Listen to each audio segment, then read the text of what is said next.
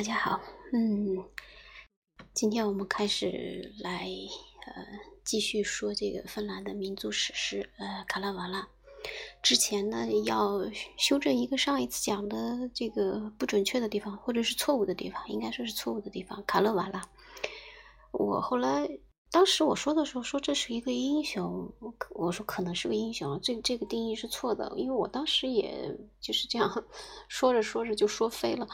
呃，我问后来问了一下我的一个芬兰朋友，他说不是的，他说卡勒瓦拉的意思就是叫应该就就是卡勒瓦国，嗯，这个拉就是国的意思，在芬兰语里面，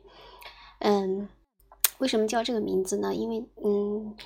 因为这个当时最早这个卡勒瓦拉的这种民间口头相传的这种尸体形式啊，就分布在这个。大概最早就公元前，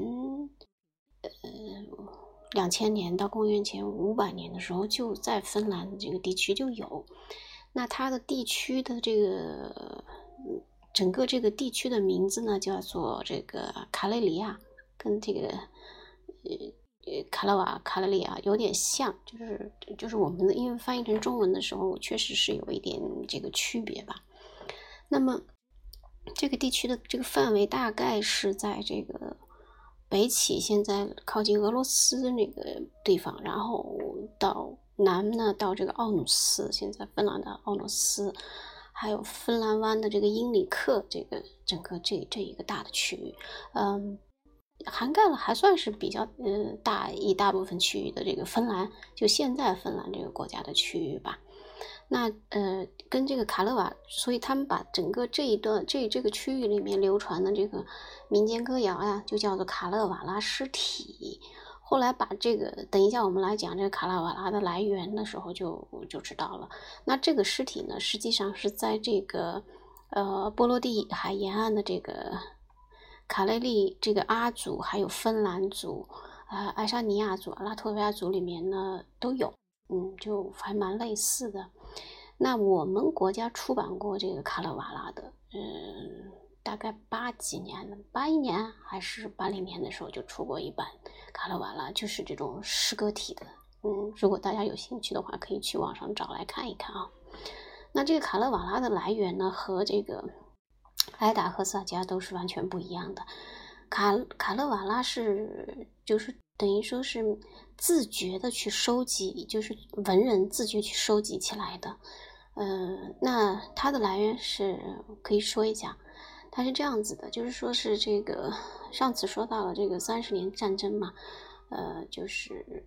结束以后啊，就一八零九年的时候呢，俄国当时的这个沙皇从就是这个彼得大帝战败了这个瑞典的这个国王。那然后呢，就就把这个芬兰给抢走了，夺走了以后呢，当时这样就结束了这个瑞典在芬兰长达六百多年的统治啊。那芬兰就成为俄罗斯的一个公国了，所谓的。那么，呃，就是在这个俄罗斯统治的一开始啊，这个他们还是觉得说，哎，这个芬兰有可以有一种就是相对来说的这种自主权吧。就像一个小国家一样的，但其实后来呢，嗯，这段时间芬兰人心里还挺开心的，他们觉得这个我们摆脱了瑞典的统治啊，现在有了一些相对的自由。这在这段时候呢，他们的这个文学也有所兴起，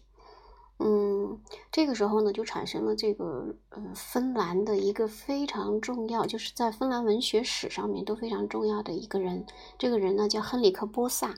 他呢，就算是芬兰的这个启蒙文学的一个代表人物吧，也是芬兰的这个民族文学的一个代表。为什么呢？因为在他之前，没有芬兰是芬兰人是没有主动的，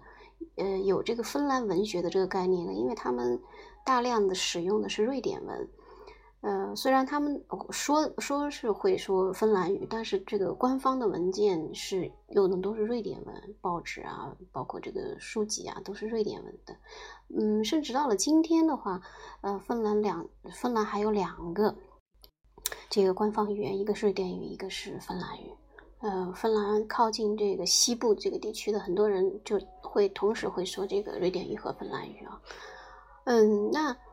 这个在波萨这个时期呢，他就呃，他编写了这个呃芬兰主教的编年史。那么他对这个芬兰民族的这种起源呀，还有芬兰的这个文学的这种，就就是说有了一个起初的定性吧。但后来很不幸啊，就是说这个俄国这个国家其实是一直是一个呃非常有野心的这么一个心怀叵测的国家。他们其实从这个呃没多长时间，芬兰正还芬兰人民还在乐，还正在这个啊以为自己就自由的时候呢，这个沙皇亚历山大二世就开始了对这个强化了对芬兰的统治。嗯，比瑞比以前这个瑞典统治下的芬兰要严酷的多。然后这样的话，这个芬兰人的这种，他们这个心里的这种反抗情绪就越来越加重了。那这个时候呢，呃，从文学形式上来说的话，那这个他们就。比以往更加明确的想要有自用有自己的民族文学，就是我们芬兰的民族文学。我们不要，呃，这个你们俄罗斯来给我们这个定义我们的这个文学，或者说我们的思想吧。其实更多的时候是思想，但它要有借由一种工具来表达嘛。这时候这个啊，民族文学就成了一种工具。当时波萨呃呃在的时候，他还成立了一个招贤会。这个招贤会呢，呃，它的地方是在现在的芬兰的这个图尔库，嗯，也叫这个奥奥堡，就是因为他们是两种语言嘛，在瑞典语里面叫奥堡，芬兰语里面叫图尔库。那在图尔库学院，呃，这个时候图尔当时的这个图尔库学院里有很多人，他们是亲俄的，但是呢，还有一一部分这个年轻文人呢，确实。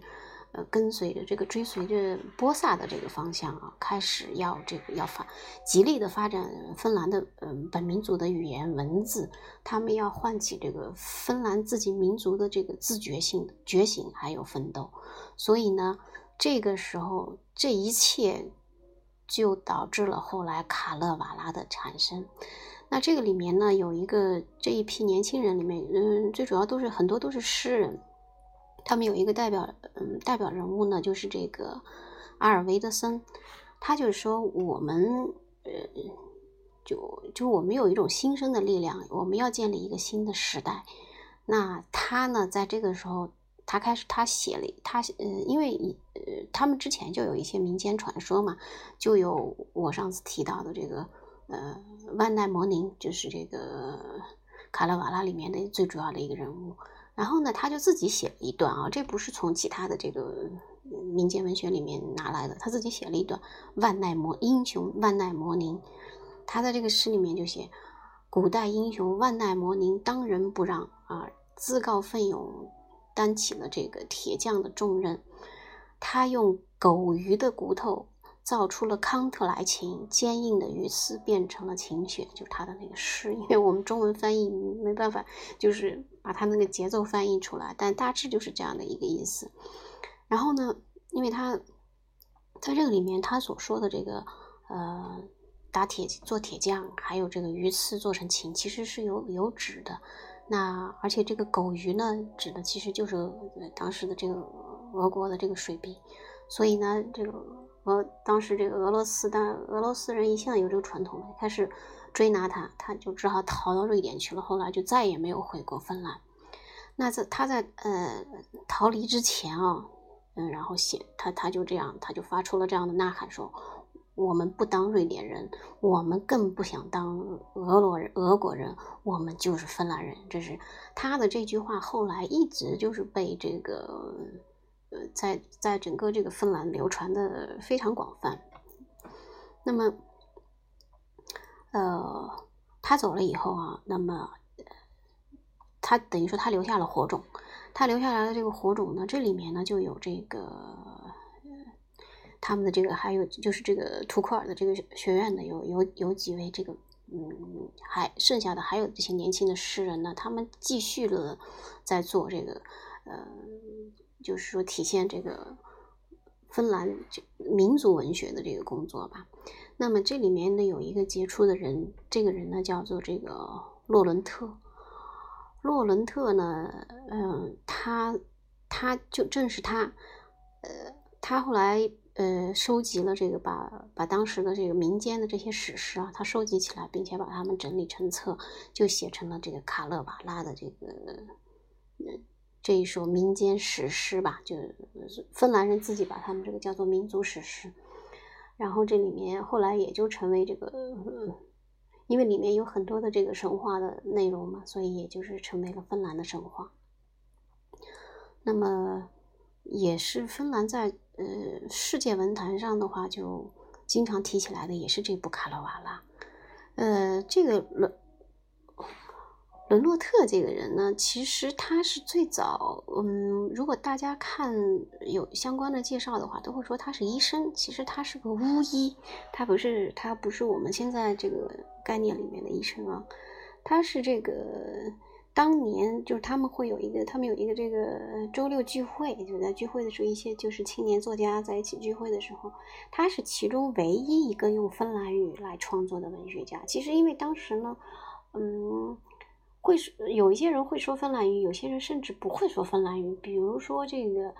嗯，芬兰最著名的那个作曲家西贝柳斯，西贝柳斯呢，他就只会说瑞典语，他不会芬兰语。但是他后来也是受到了这个卡勒瓦拉的激发哦，然后主动开始学芬兰语，然后，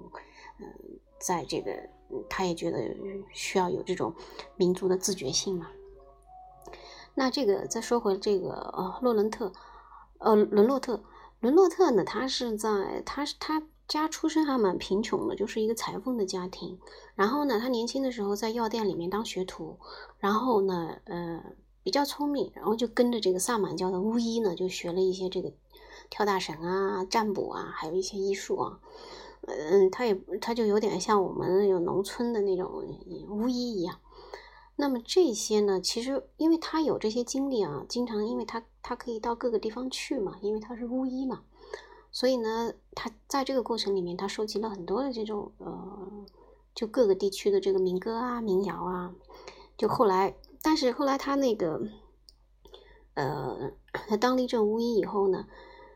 又呃，后来觉得自己还是应该要要这个正式的去学一些这个相关的医学常识吧。然后呢，他他就这个考上了这个图尔库的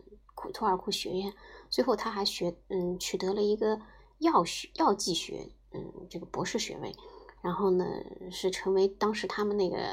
卡卡亚尼地区的一个医务总监吧。但是其实他他花了更多的精力在这个文学创作上面。那么呃他还真正认真学过一些这个写诗啊什么的，年轻的时候写了一些组诗啊，然后呢。呃，他写的这些祖诗呢，是就是他收集的这个民间的这些歌谣，卡勒瓦，比如说卡勒瓦拉之子啊，这些他是通过这个来来作为给给了他一些创作灵感吧，他写出来的。呃，然后就是写这个一个住在这个卡勒瓦的一个农民，然后怎么来这个用一只嗯，就是他来这个嗯控制了一个熊，然后呢报杀父之仇，嗯。那么，这他的这这个写作的方法和其实倒是和这个之前啊比较早的这个萨迦有一些相近的，就是写这种家族的这个报复啊、仇杀呀这些。那么，呃，后来呢，他因为呃他的这些成就吧，哎，后来他还写了一篇这个呃。万代摩尼就就开始，他就开始更有这个创作的欲望了。然后他就编了一个这个万代摩尼的诗歌集，里面大概有那么十几首歌吧。然后后来这也激发了他的兴趣啊，他就开始逐步的去收集，把他以前收集的进行了整理。然后呢，后来就是他们这些年轻人成立的这个一个叫芬兰文学社的这样的一个组织吧，因为他们也想这个弘扬芬兰的这个民族传统嘛。然后呢，也有，也就是筹集了很多的这个款项，资助他呢，资助这个伦勒特去这个卡累利亚这些地区去收集更多的一些作品。那么到了一八三五年的时候，这个就出版了《卡勒瓦拉》，所以《卡勒瓦拉》的出版要比起这个《艾达》和《萨迦兰》那就要晚了很多。但是它的好处就是说，非常的这个统一和完整。呃，如果大家能够去看我们国家。八八零年还是八一年出版的那个卡勒瓦拉的这个全本的话，也也能够感觉到，它就是说它它非常整齐。那这个后来当时一八三五年出的这个卡勒瓦拉里面有大概长篇的，它就是长篇叙事诗有三十二首，呃。后来呢，他们又又去收集了一些，然后到了这个一八四九年的时候呢，就出了一个新版的卡勒瓦拉，这里面呢就有这个长篇叙事诗，就有了五十首。呃，我们国家出版的那应该是根据后面这个有五十首的这个新的卡勒瓦拉来，呃，来翻译的啊。那之后呢，这个就是这个呃，伦诺特呢，他还嗯。他又他反正就致力于这个芬兰民族文学的这个工作嘛。他后来又写了这个芬兰的民间谚语、芬兰民间的谜语、芬兰民间咒语。他还编了一个芬兰和芬兰语、瑞典语的这个词典。这个呢，就是卡勒瓦拉的来源。那到了下一次，我们来可以来说一下这个卡勒瓦拉讲了哪些故事。好，那今天先这样，再见。